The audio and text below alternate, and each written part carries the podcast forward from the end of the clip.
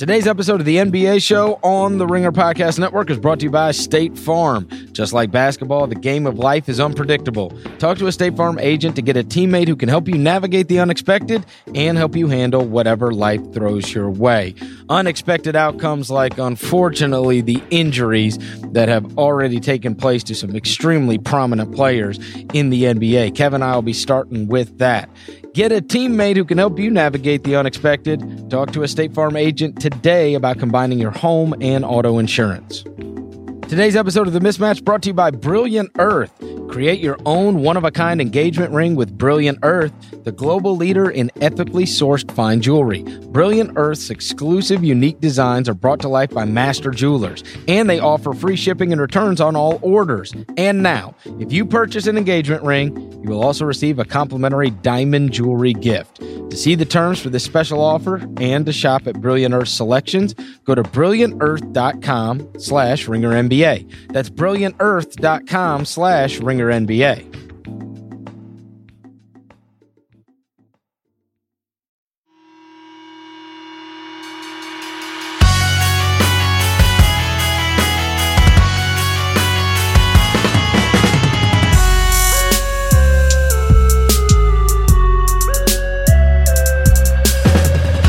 To the Ringer NBA show. I'm Chris Vernon, and joining me as he does every Tuesday from theringer.com is Kevin O'Connor, aka Kevin Obama, aka Kevin O'Concert, aka Kevin O'Conflict, Kevin O'Climber, Kevin O'Camera, aka Kevin O'Candyland, Kevin O'Croissant, Kevin! Verno, what's going on this Tuesday morning, buddy?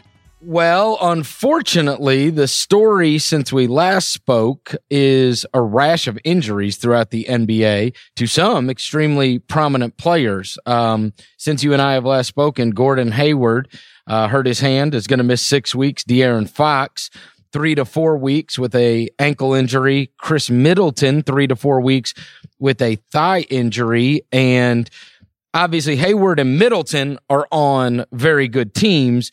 De'Aaron Fox, the news just gets worse for what has been a nightmare of a beginning of a season for the Sacramento Kings, as if they weren't losing enough games.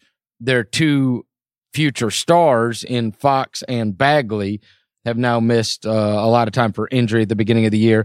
But Hayward, Fox, Middleton, all out. And I'm going to talk about another prominent player here in a second. But for those three, um, it's pretty clear Sacramento is least equipped to deal with it. Do you think the Middleton injury will hurt the Bucks a lot? Will they still be able to win a very high percentage of games losing Middleton for a month?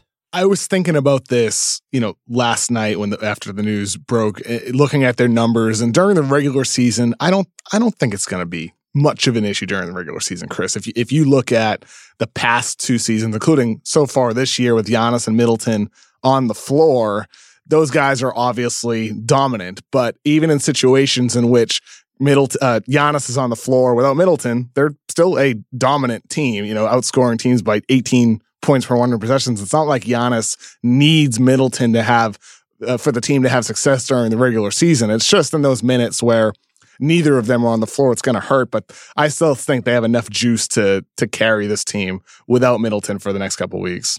Well, and how about this? This also plays into a guy having a chance at a back to back MVP. He's already averaging 30 points a game. You've got to I mean, they're they're going to need to make up those points. I mean, what's the cap on Giannis? He's already averaging thirty a game. If Middleton's out, I would suspect that number goes up, or or or it might not because he'll get even more attention than he normally gets. I don't know.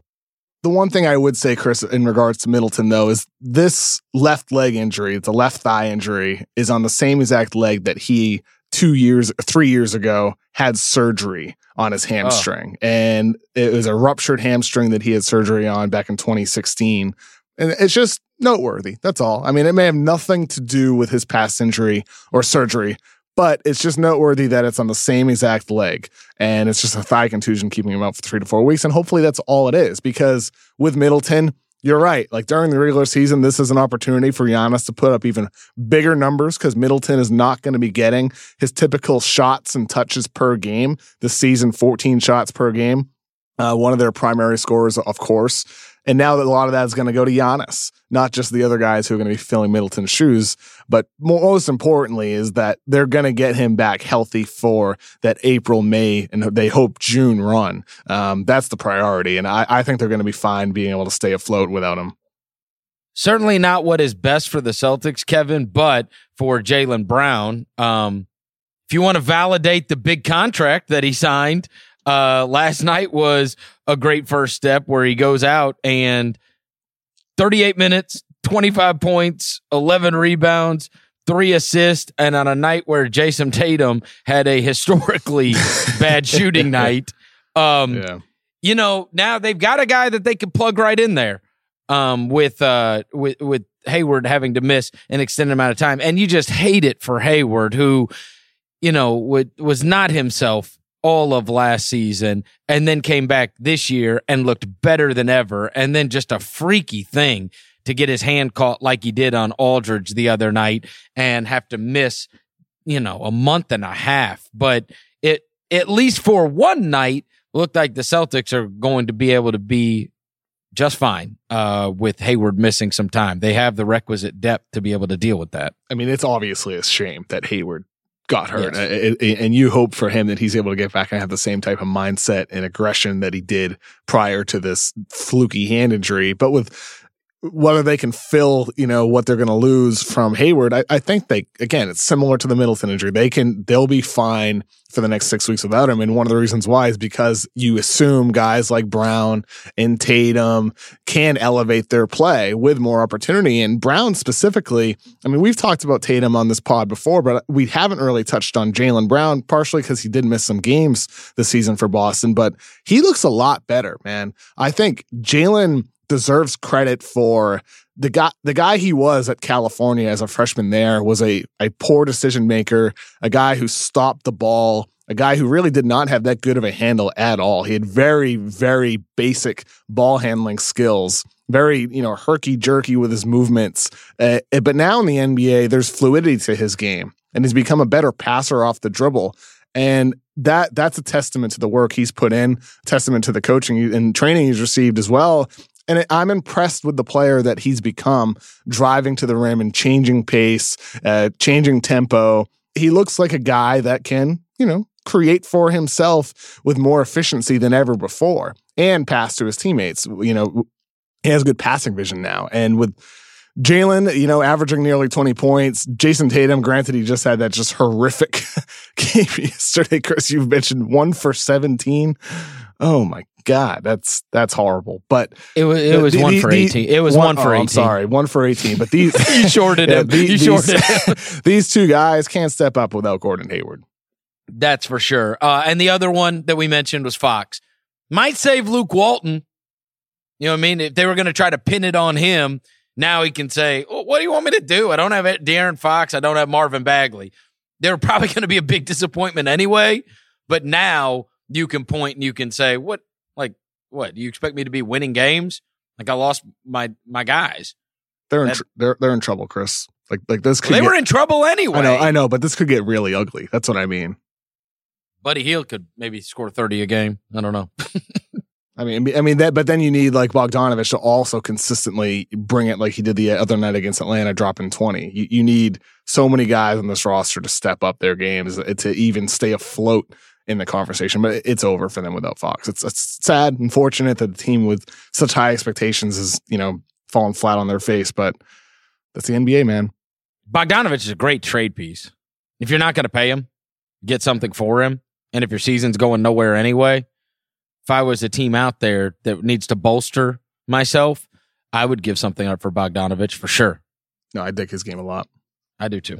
Um, a couple other injury notes. Steph Curry told reporters he plans to return from a broken left hand in the spring. So while there are uh, many players injured and there are some that are going to be out, we won't even see this year, like Durant and presumably John Wall. Sounds like we are going to see Curry this year. And they might be what 50 games under 500 by the time we see him. I mean, I don't know. I guess We'll get to see Steph Curry play. So people that bought tickets to see Steph Curry in the spring, at least they'll get to see him. I guess that's the only thing we could say about that, right? Your MVP, uh, your MVP pick is dead, though.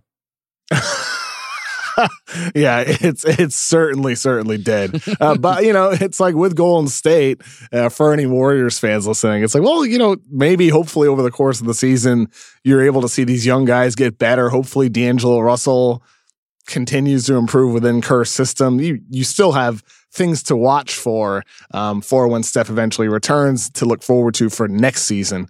It's just this is a, a red shirt year for that entire franchise. And at least those new luxury boxes were only like seven million a piece. Sure. Yeah. They move into a new they move into a new arena.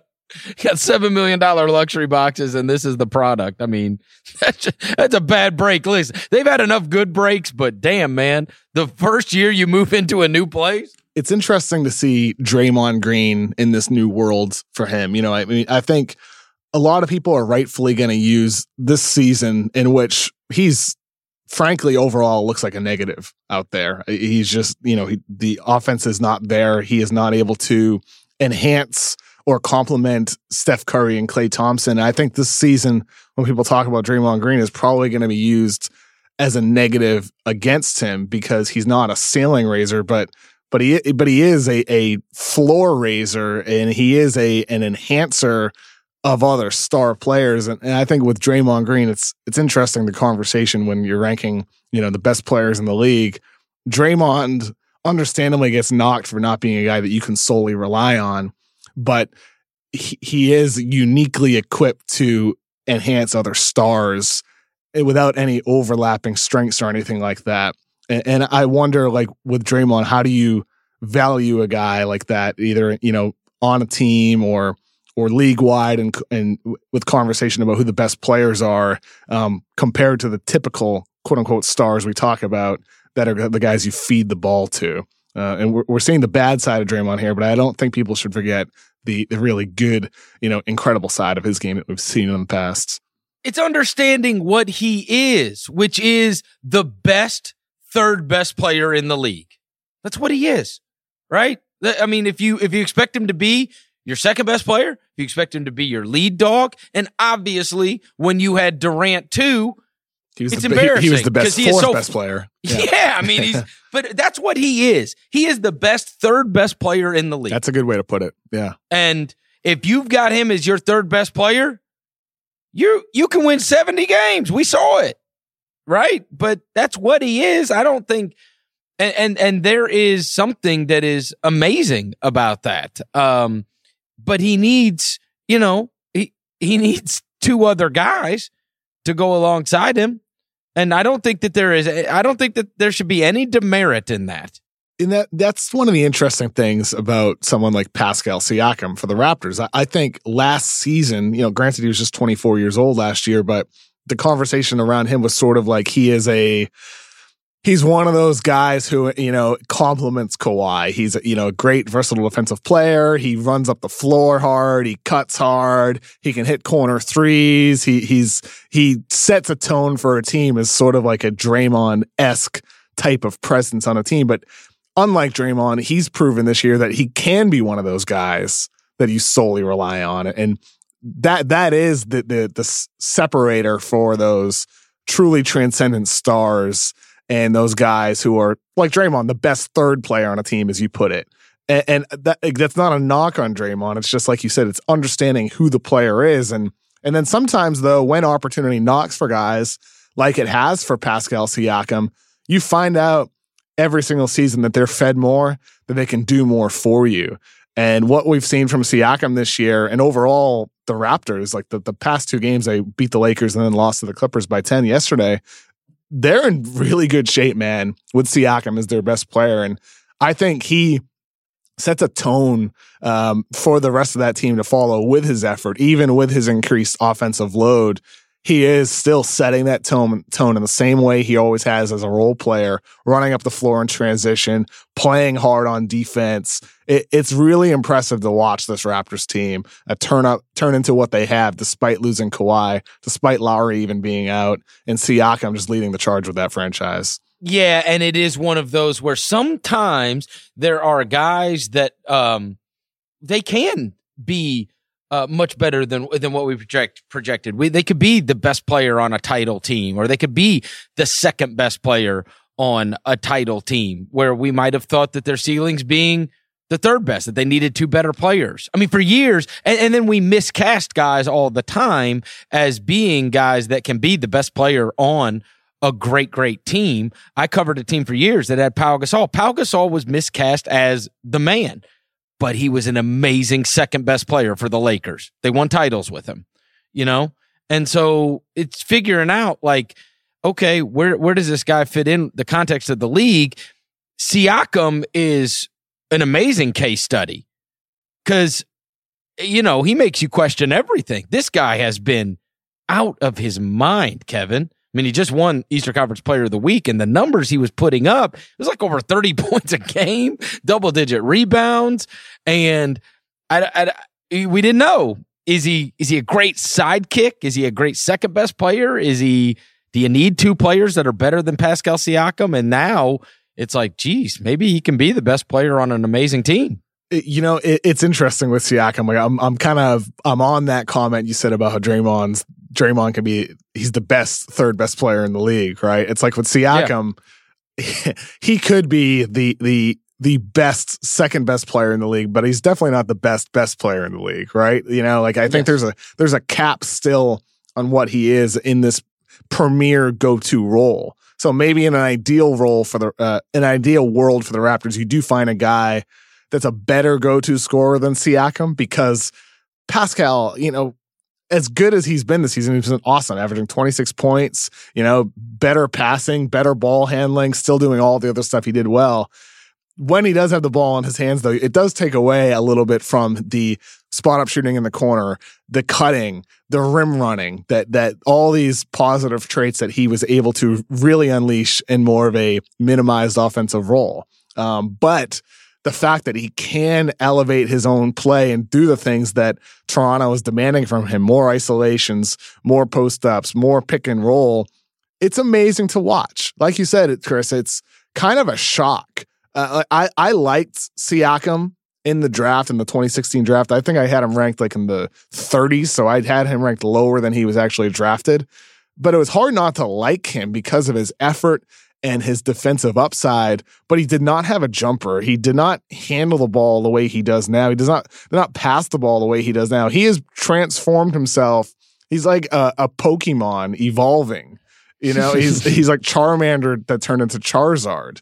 It's it's he's has similar qualities to his game, but he is just totally transformed into something so much more larger and so much more significant as a presence on the court. And uh, he's one of the best stories in the league, man. It, has been a lot of fun to watch his growth, and he's only going to continue to grow, I think, especially now with Lowry out right now. They're going to put the ball in his hands as they have against in the last two games more often to get him more playmaking opportunities. It could be another potential area of growth for him. Very shocking to me that you were a Pokemon guy. You're being sarcastic, right? It's not shocking. it's the least shocking thing ever. Come on. I w- I wasn't a Pokemon guy, what's but I'll tell you this. Okay, here's a. Are you? I took. I, I, took my Pokemon? kids. I took my kids to go see. I, well, see, I don't know that much about it, but I took my kids to because go you're see. Because uh, you're like 63 years old. No, I'm not. How dare you? I went to go. I took my kids to go see Detective Pikachu. It sucked. I didn't see that. It sucked. No. Really? And then it got great ratings. I don't know. I guess there's just so many nerdy critics that they loved it. Why? Did, it, why did it suck? I haven't seen the, it. The, the story didn't even make sense. It didn't even make sense. Story didn't make sense. But anyway, that's that's neither here nor there. I'm sure that I'm. I'm. I mean, no, I don't. I don't want to do it because then all these all the all these uh, Pokemon guys, they're gonna they're gonna be killing me over this. They're gonna be saying, "Oh, Pokemon, you don't understand," and Pokemon. Well, it's enough already with the Pokemon. Did I fall asleep and wake up producing the Big Picture podcast? No, you didn't fall asleep. This happened. I gave my review of Detective Pikachu. You know, I think I love it, but I think and he. the idea of I, I now I want to see the movie because I, I haven't seen it yet, but I was super intrigued by the idea of it. Yeah, well, just the whole the whole idea of Detective Pikachu, just yeah. in, in this fa- fantasy world, Pikachu comes alive and he's yeah, smart right. and he's funny and he's witty. Yeah, he I, wasn't. I, I, I laughed one time. Oh come on! You're, I did. You're, I laughed you're- one time. You're, you're just a curmudgeon. Oh, I laughed one mm, time. You're. I mean, comedy and you know, is all no, subjective. it, that wasn't. It's, it's it wasn't comedy. It's subjective. It wasn't Yeah. Comedy. All right. you're- You're curmudgeon. I'm, I might laugh forty times in the movie. you probably would. you nerd. All right. Uh, all right. One other injury note that we need to get to. The, uh, things have started off great for a the lot Los. Angeles. Well, we're like on like Yeah. 20 minutes of injuries. It's too many. I Too know. many I- injuries. Come on. I know, I know, but this is this one is worthwhile to talk about because it is not an injury, but it is something that we seriously need to keep an eye on. Things have started out great for the Lakers. They're seven and two. Anthony Davis, twenty-seven Oh, points a yeah. game, ten rebounds, three assists, three blocks. But you see him on the sideline, and the guy's wearing a heating pad on his shoulder all the time. He was quoted as saying, There is never a play that I don't feel it. He said, I just play through it and worry about taking care of it after the game. Um, this is something very serious to monitor because this guy is playing at an MVP level. Everything has been going great for the Lakers uh, in this early season with their early season schedule.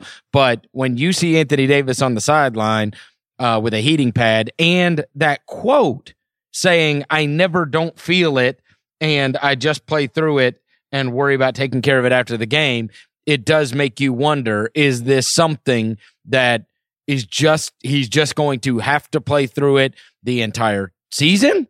Is this something he's going to end up having to take time off for because the pain gets so great? I mean, right now, there's a bit of unknown with it, but what is known is his shoulder is already really bothering him. It's worrisome. It is. Uh, I mean, uh, he's going to play through it and all that. You know, that's great. But with AD so far this season, he has not shot the ball well. He, he's shooting only 28% from three. He's shooting only 35% outside mid range from two. That is below his typical numbers in those areas. And, you know, it, it's, it's just interesting. It, it with Anthony Davis, is it affecting perhaps his shot? I don't know. Um, is it affecting you know, situations maybe where he goes up for a rebound? I don't know. Is it something that can get worse? He said yesterday that it has it's better now than it was two weeks ago when it first get hurt, got hurt. That's good. Um, but it's just something worth monitoring because he does tug at that shoulder a lot, does reach for it. And as you said, he's always getting maintenance on it during when he's on the bench. So it's just something to monitor. Well, here's the problem. If the quote was, it comes and goes and I'm fine, that's different than I, there's never a play I don't feel it. That was the quote. There's never a play I don't feel it or that it doesn't bother me. That's that's the issue here. That is a very disturbing quote. But here's hoping that he can stay healthy. We're going to take a quick break. When we come back, we've got to talk about the Knicks crisis management. All right, Kev, we'll get right back to it. First, we want to remind everybody today's show brought to you by Roman. With two thirds of guys experiencing noticeable hair loss by age 35, some guys assume losing their hair is inevitable as they age. Some don't care, some shave their heads, some embrace hats. And what they don't know is that there are FDA approved medications designed to stop hair loss and even regrow hair. That's why we're excited to partner with our sponsor, Roman. Roman makes it easy to get safe, FDA approved hair loss treatment all from your phone or computer. And when you go to getroman.com slash ringernba, your online visit is free.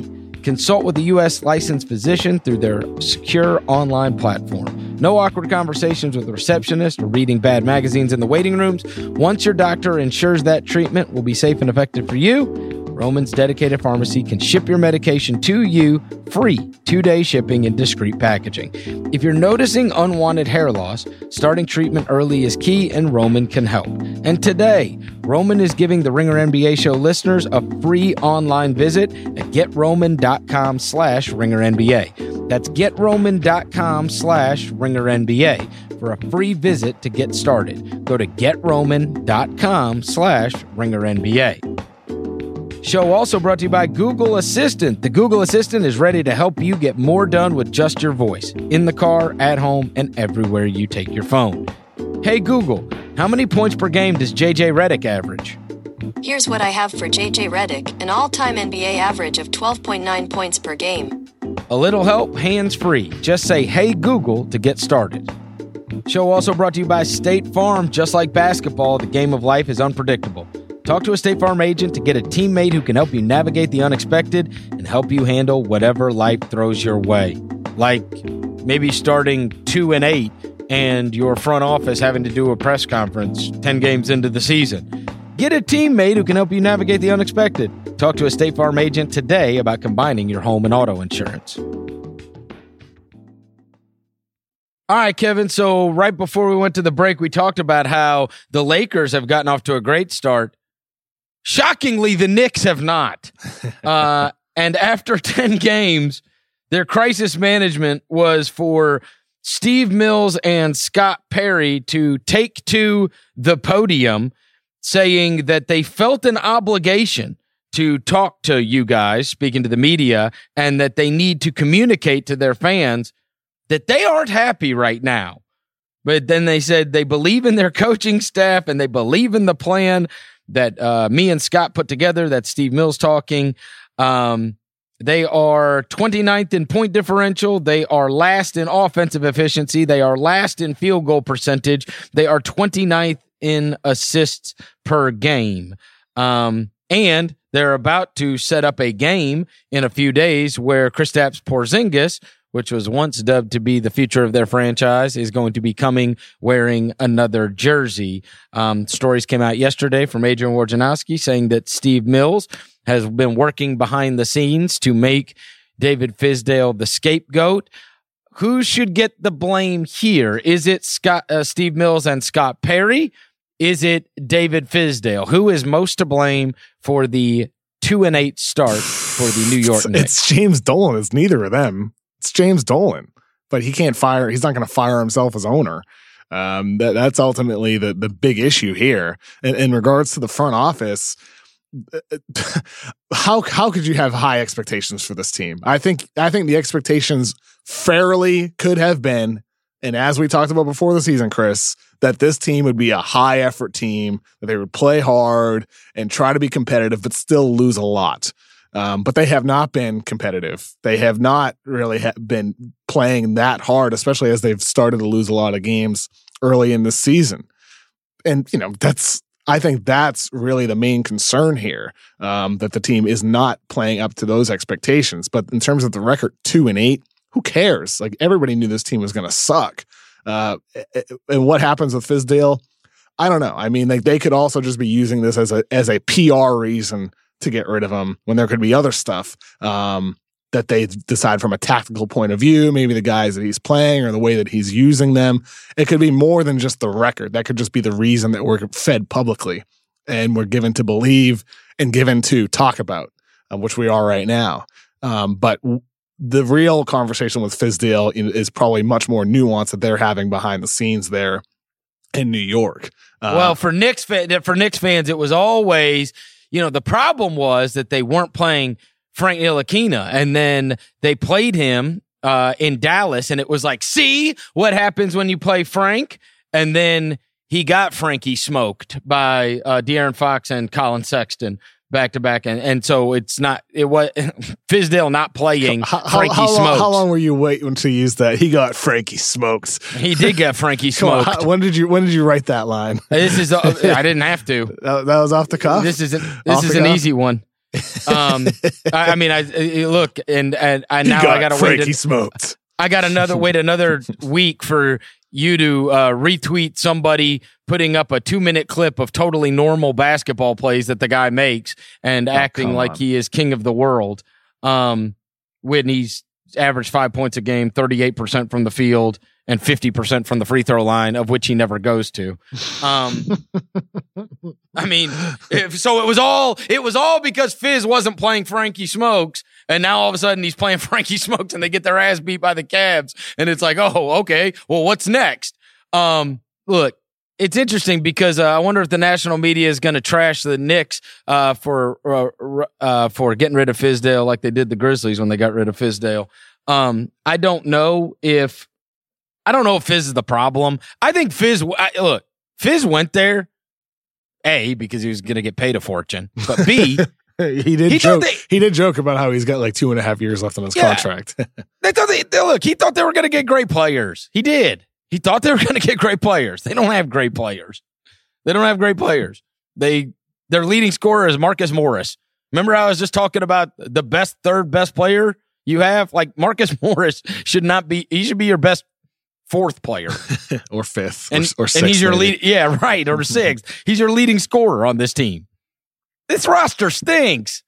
And they built a trash team. And to have Steve Mills and Scott Perry, you know, stand up there. And this is not what we expected. And we're not happy about this. Well, well that's on, that's what. I mean. That's what I mean. Like it, They could bring like, in any coach. That's what I and mean. they- they Nobody, ain't winning. nobody's this stupid though. Is my point. My point. they my are. point is, is like that's it's just being used as a reason. But but but nobody's dumb enough to think this team would have been good. Well, and here's the thing.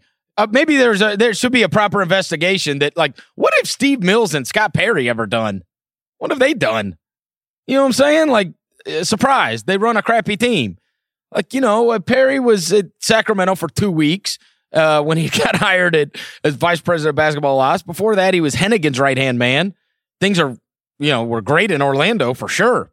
For God's sakes, and then I mean uh, he was with Joe Dumars building a team in in Detroit. But I mean, uh, uh, so we give him credit for being the assistant there. I mean, like you know, you go look it up, and it's like, and he was with Seattle when they drafted Kevin Durant. Oh, that was a hard pick. I mean, what has he done? And Steve Mills was like running the garden, like that's what he was doing. He was running the garden, and then he went to go work for Magic, you know, and Magic Johnson Entertainment. And then, like, so what have they done?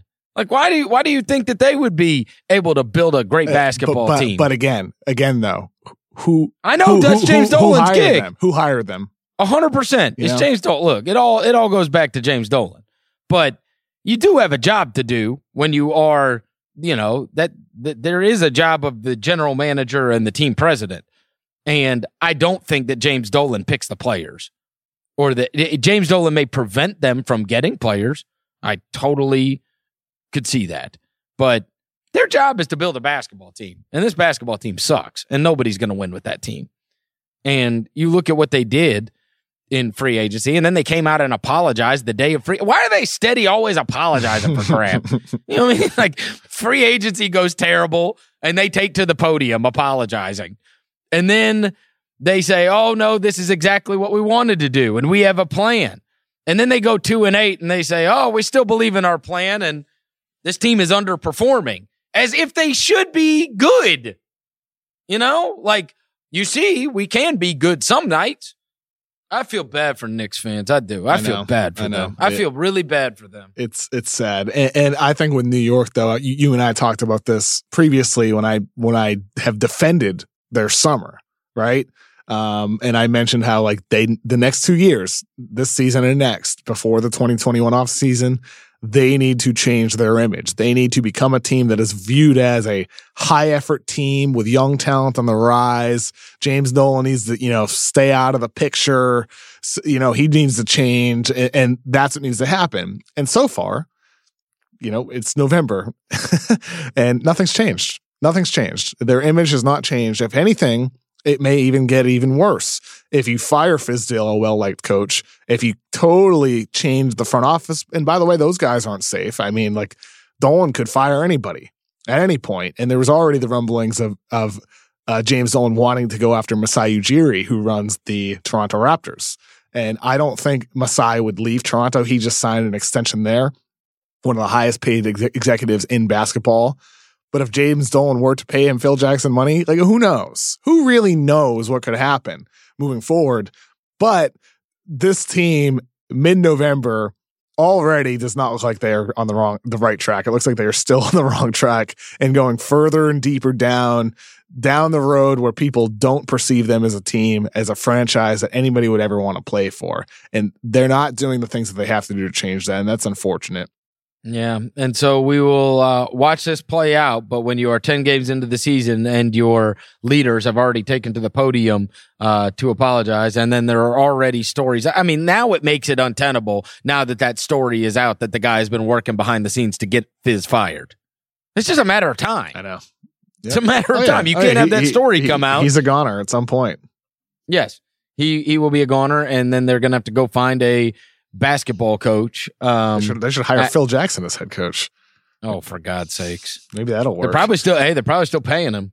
Um, Speaking of uh, the Knicks, uh, like I mentioned on Thursday night, it will be the return for Porzingis, um, who interestingly got benched in the Celtics game last night, and he had taken off the last game uh, over the weekend in Memphis for load management. Then was one for eleven and was downright dreadful. And I was I was impressed by his comments after the game. You know, he he certainly did not take it as a personal affront and you know, it was kind of like a just it wasn't his night type of thing. Um, but for a night where, you know, Kristaps Porzingis was uh, terrible, um, Jayson Tatum was terrible on the other side, and it would have been great for Kristaps to not have a terrible night. He has been a detriment to the Dallas Mavericks so far, but as we know, this is a work in progress, and you know, you would imagine that they'll be able to figure it out and that they can be devastating with that tandem of Luka and Porzingis. But the interesting thing so far is that that has not been when they have been very good this year. And in fact, while we lauded and praised and like, hey, they're going to have Luka and Porzingis, weirdly, those two have not been good on the floor together.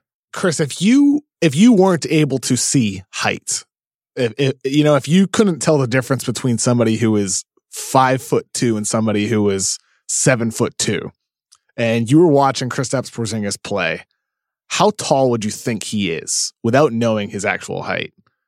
Oh, I would say six foot. I mean, like a like a wing, like six Yeah. eight.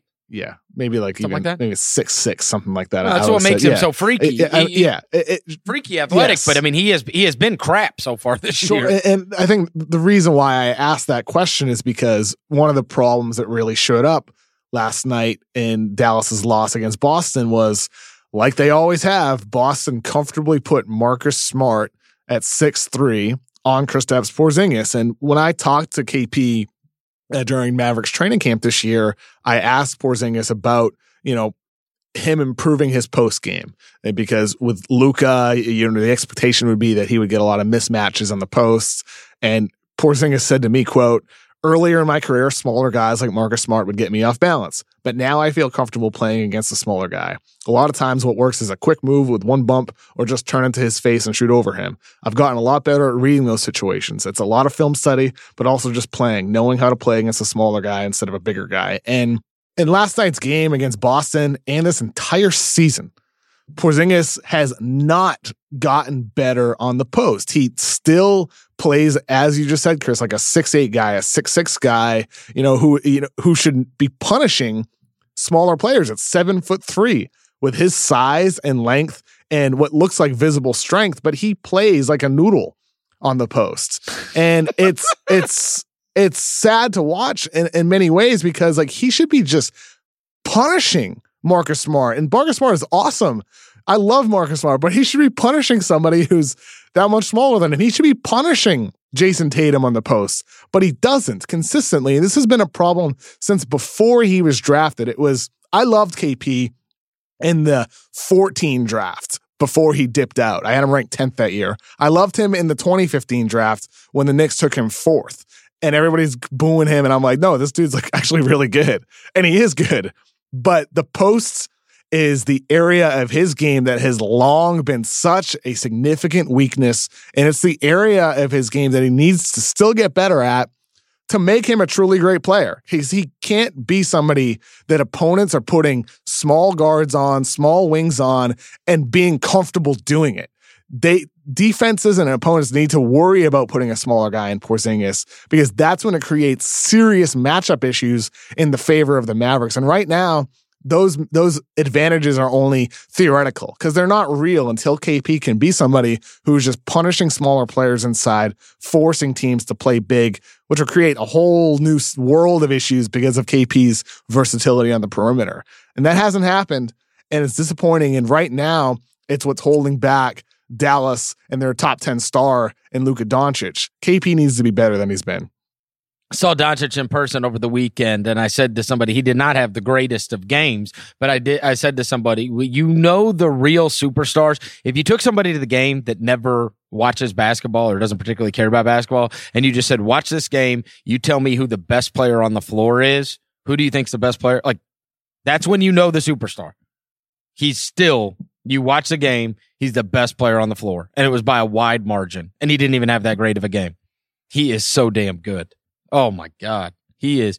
I tell you this if you live in a city and he is one of the few that I would say, like, if you are in an opposing team city, like, get your tickets and go see him in person. That is a special player for sure. I mean, it's it's amazing how quickly the, the rise can happen too. It's like we were just Oh. talking about Siakam. I, I think Siakam, like, look, you guys have to do it over a longer period of time to to really hold the spot, um, rather than like a ten game sample, you know, plus what they did, you know, last season. But Siakam, I think, has proven to be a top twenty guy, and Luka, I think, is like probably the ninth or tenth best player right now in No, basketball. seriously. And, and and the other thing is when you see him in person, you can always gather things from seeing guys up close and personal than uh than than on television.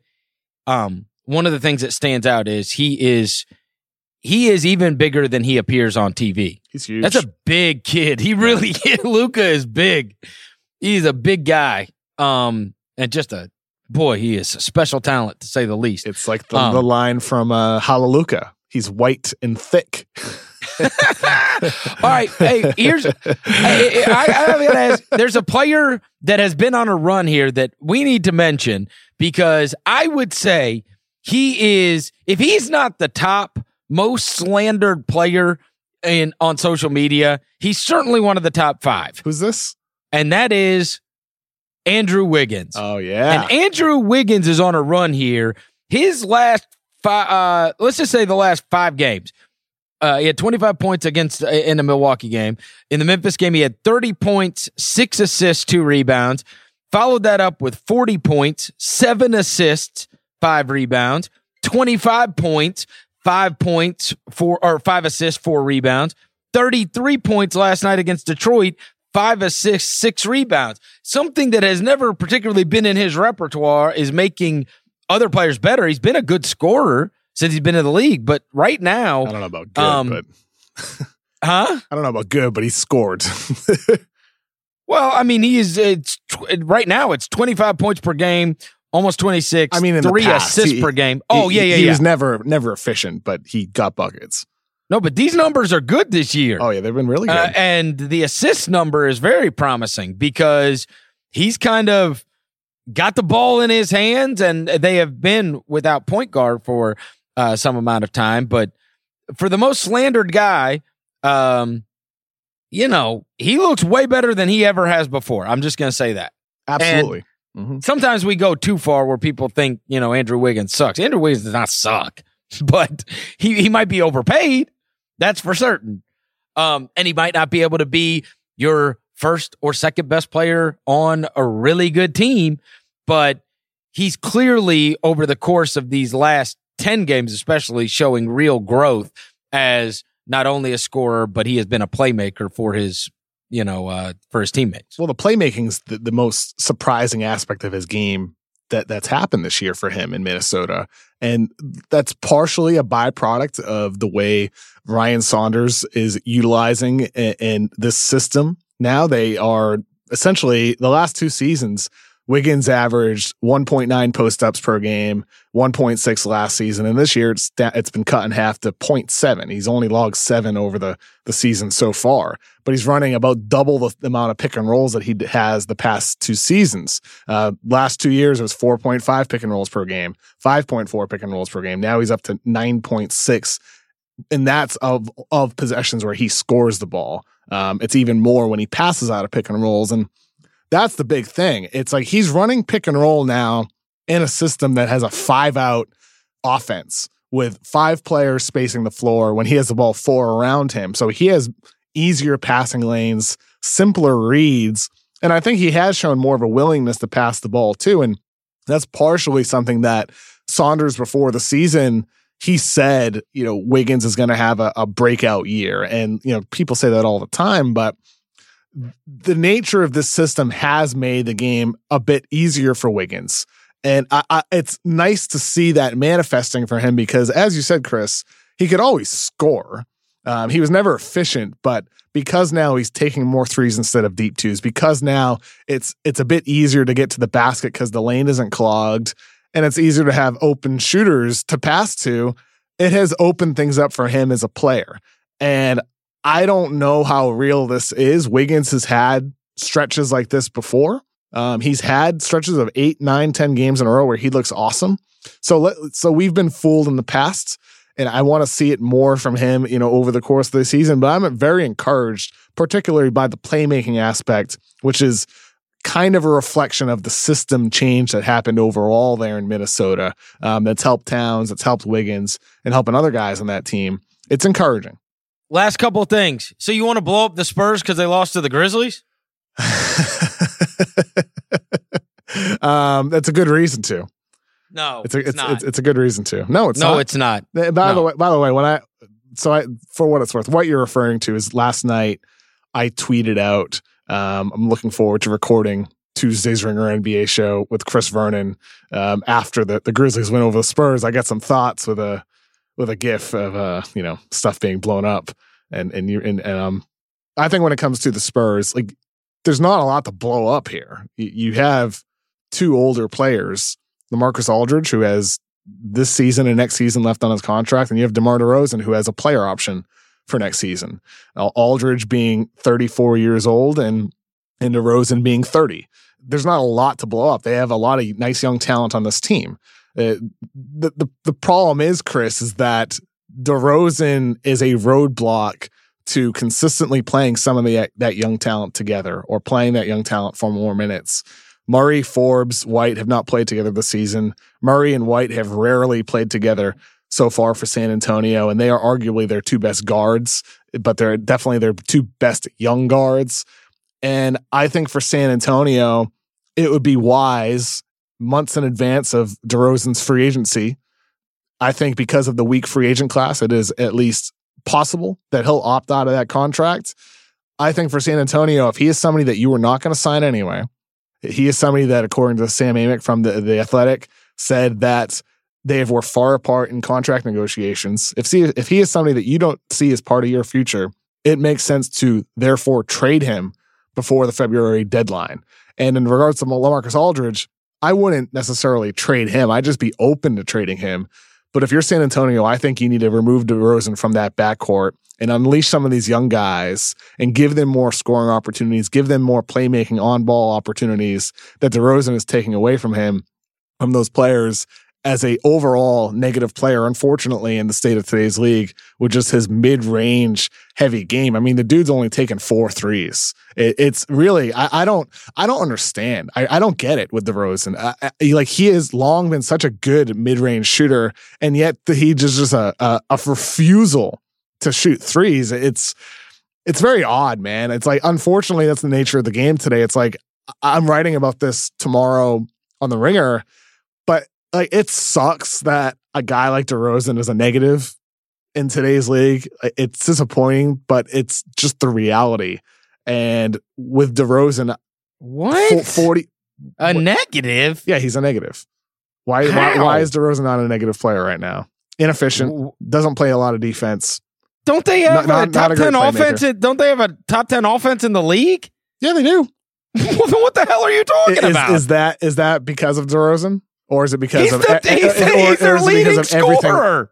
Yeah, but raw numbers like Andrew Wiggins has long been the leading scorer of some Minnesota teams. The leading scorer doesn't necessarily mean anything. It is one part of a a large. What, how can you say he's a negative when they have a top ten offense?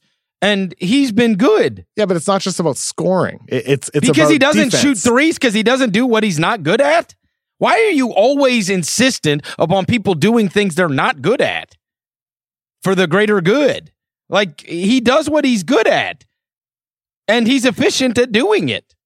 Like and, but, he's, but he's and he's, he's part not, of he's, he's, not, he's a key he's cog. not horrible at three point shooting. He's like a a thirty percent three point shooter, which again like is more. Exp- this is the inherent flaw in like the math. It's just the math. Uh, the fact is, is that increased floor spacing does help your teammates also, you know, it's a more expected points per shot with him taking more threes, whether spot up or, or dribble jumpers, than it is pulling up for mid range. Just I would understand and, and, and if their offense was a point, problem. That point is, is that it's just unfortunate But it's not just about the scoring, though. Like, forget the scoring for a minute.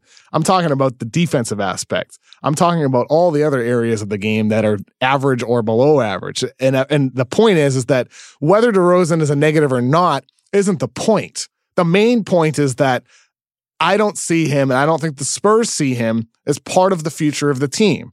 And because of his contract, because of the fact you have so much other young talent on this roster, negative or not, I think it makes sense to move him. That's all. Um, th- I think all. this is a, a grand overreaction Why- to one why, loss. Why is it an overreaction? Because they're two and a half games out of first place. I mean, like it's so early in the season. They lost a game. Yeah, but but they lost a game. does- I mean, but- yeah, but when I say- would you when have I said this trade- when they when I would say trade? DeRozan, the point isn't to say they should tank. All I'm, I'm- saying is you're saying this because they lost the Grizzlies last no, night. You I'm not. I was writing They this article on Saturday morning. Well, they kicked the shit, and then they kicked the shit out of the Rockets, and you didn't, or what? I mean, like it just depends on what game it is that you watch. I mean, they, no, they lost there's to the nothing to do. With, there's night. nothing to do with reacting to any games. It's nothing to do with that. It has to do with just the overall nature of the team right now. And the fact is that they have a ton of young guys who are not playing together or getting opportunities to play together, or they're not getting as many minutes or touches or whatever it may be. And that's where my main issue is. Is like I would love to see these guys get more opportunity to thrive because they do have so much.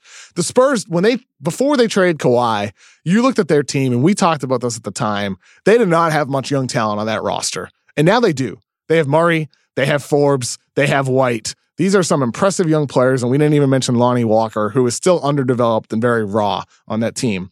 The point is, Chris, is that regardless of your thoughts on DeRozan, whether you think he's a negative or you think he's a great player, whatever, point is, is that he conceivably may not be part of the future of this team. And I think with San Antonio right now, it would be more of a good thing for them right now to be investing in more in- into some of that youth on the roster. Maybe you keep Aldridge and build and have like one strong veteran presence to have on that team. But I think it makes some sense to at least shop around DeRozan. All right, fair That's point. Um, That's fair, all. fair point. And I meant and I meant Oklahoma City uh, last week, not Houston. Um, and they have they've been on a bad stretch. I mean, you know, they started off where everybody was like, "Oh, watch out for the Spurs." We were wrong about the Spurs. They started off four and one, and now they were one and four in their last. So now they're sitting at five and five through the first ten games of the season. And interesting game that they've got on Wednesday night at Minnesota. Um, I'll be interested to, to to to watch them play against Minnesota and see what happens there. But this is, uh, uh, you know, last night he, but, uh, but that, that- the- one, know, one thing, one thing on Minnesota that that's sort of the interesting thing with San Antonio. This is touches on what I'm writing about for tomorrow. With San Antonio, you're right, Chris, that they're they're allowing DeRozan to do what he feels most comfortable at and what he what he is best at, and that's pulling up for mid range, shooting for mid range. Same with Aldridge, like a lot of post ups, um, not a lot of three pointers on, on pick and pops or spot up situations. They put guys into positions where they are comfortable, and that is a very very good thing. Like that's one of the reasons why San Antonio has been good good for so long. They've always been adaptable, changing their system to best fit the strengths of the players.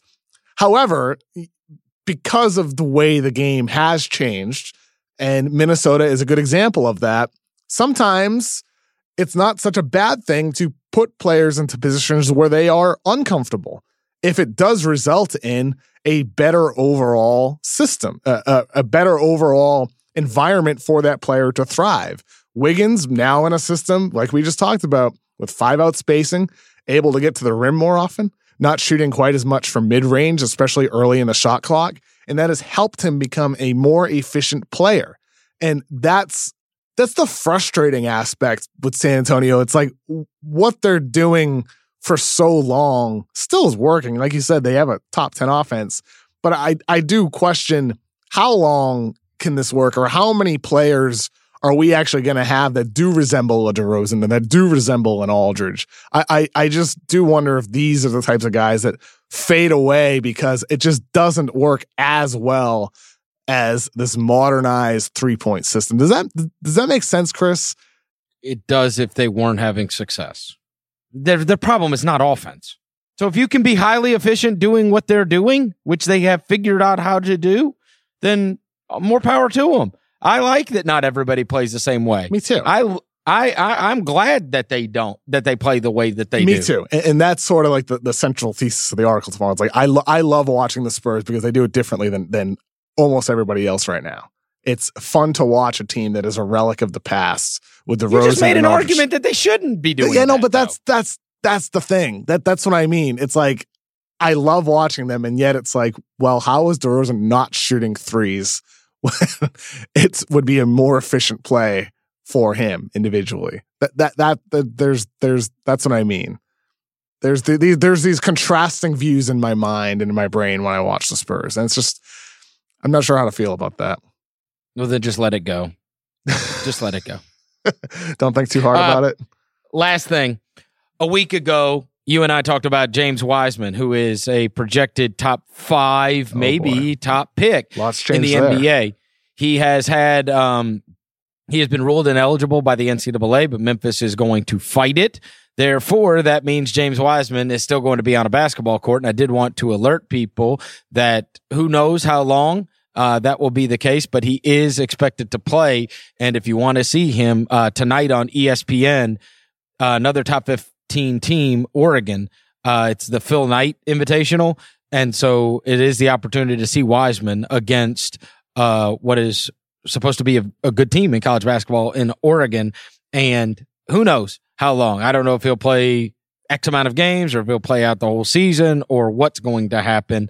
Um, but while it came out that James Wiseman was ruled ineligible, Memphis doesn't appear to care that he was ruled ineligible and is going to fight it. And so he is playing tonight. Um, against Oregon. So I, w- I would just alert everybody uh, a good opportunity to get to check him out because you know in in a year where there are projected top picks that we are not getting to see on a regular basis, um, except for highlights like Lamelo Ball, like the kid that's uh, who is the other one, uh, R.J. Hampton, right?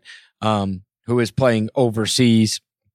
Wiseman is one of those that is playing in college basketball and who knows how long he will be playing in college basketball, but at least another opportunity to see him tonight. Do you have him? If you were to make a board right now, I'd assume he's in your top five. Of course. Are you Yeah. a Anthony Edwards, Lamelo Ball, Cole Anthony? Like where where do you find him amongst those in your mind? Um, you know, I haven't done actual rankings yet, but I'd probably have Edwards number one right now, and you know, Gotcha. Wiseman's in that top group, of course. They're all they're all in that same same grouping. All right. Well, this is an opportunity to see one of the projected uh, top picks. So, Knicks fans tonight, eight o'clock, And Warriors fans want- and, and and Warriors fans. and Kings fans. You want to check uh, Charlotte fans, if you want to check this out tonight, Charlotte, uh, Charlotte's projected- not bad. Four and six. you don't think they're going to have a high pick, Kev? you don't trust Terry Rozier? Devonte' Graham's been really good for them. I love Scary Terry. Devonte', I love Devonte' Graham's been pretty awesome. He man. has been. He great. has been Yeah. really good. He has been really good. I picked the wrong Kansas guy Mm. with Frankie Mason for my island. I mean, Graham Graham's been great. He has. He- I should have gone with uh, Devonte' Graham. Anyway, Kevin, it is always a pleasure. I will talk to you on Friday. Peace out. Thanks everybody for listening to another episode of The Mismatch. If you dig what you're hearing, go give us a rating and review on iTunes. Five stars, five stars. It really helps. And we will talk to you on Friday.